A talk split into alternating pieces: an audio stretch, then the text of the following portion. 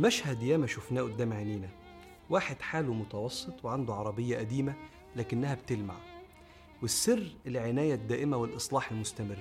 كده كده هتتخبط لكنه بيصلح كل خدش والخدش مش مكلف والفوطة اللي بيلمع بيها العربية هي معاه لا تفارق الطابلو بتاعه. واقفة جنبها عربية صاحبنا موديل السنة دي لكنه مش مهتم بيها. تراب في كل حتة متراكم وخبطات كتيرة متسابة. القديم بيلمع والجديد متهالك. نفس المثال ده على بيت بسيط لكنه بيتروق كل يوم مفهوش لمبة محروقة بسبب إن صاحبته مش بتسمح بكده. جنبه بيت كبير وجديد لكن صاحبته مش بتعتني بنظافته أبدا. فتلاقي أركانه مليانة حشرات وتلاقي فيه عشر لمبات منهم تمانية محروقين. فالقديم شكله شرح والجديد كئيب. علاقاتنا ببعض كأصدقاء وبالذات المتجوزين كده مننا اللي بيسيب العلاقة يهبط فيها مستوى الاحترام ومستوى العطاء والإكرام لدرجة إنها تبقى علاقات كئيبة والإهانة فيها عادة ومننا اللي مش بيسمح أبدا بهبوط مستوى العلاقة مهما عدى عليها الزمان. لما قالت له وهي بتتناقش معاه دي عيشة تقرف. هو وقف النقاش. ما ردش عليها قال لها عيشتك أنت اللي تقرف. لكنه قال لها الطريقة دي لا تليق. إحنا ما تعودناش نتكلم مع بعض ابدا كده. خد بالك هو باقي على جمال العلاقة. هو كده بيستجيب للخالق لما قال ادفع بالتي هي أحسن السيئة. نحن أعلم بما يصفون. وقل رب أعوذ بك من همزات الشياطين. وأعوذ بك رب أن يحضرون. هو دفع الإساءة بالصفح. دفع الفحش اللي في الكلام بالسلام.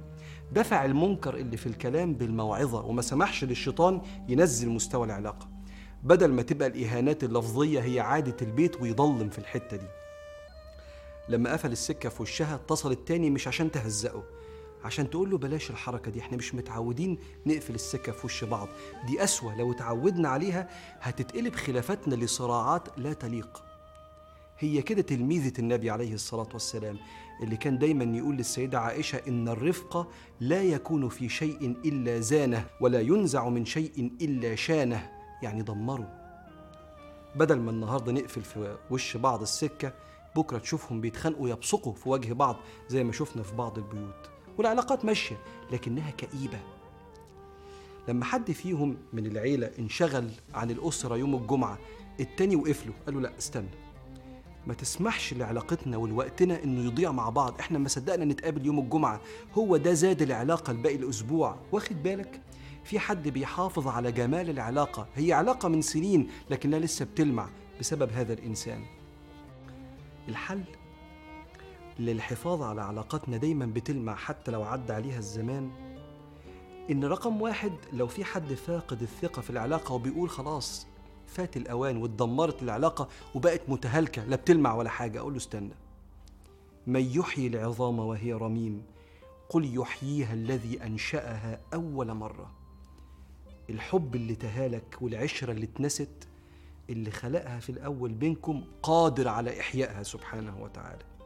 حاجة تانية استثمر في علاقتك بحبايبك بشريك الحياة بأهلك.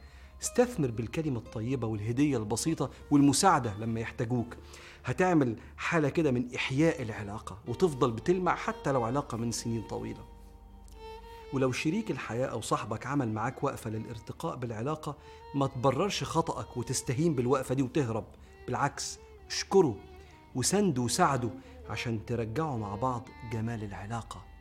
تبقى علاقات قديمة لكنها بتلمع.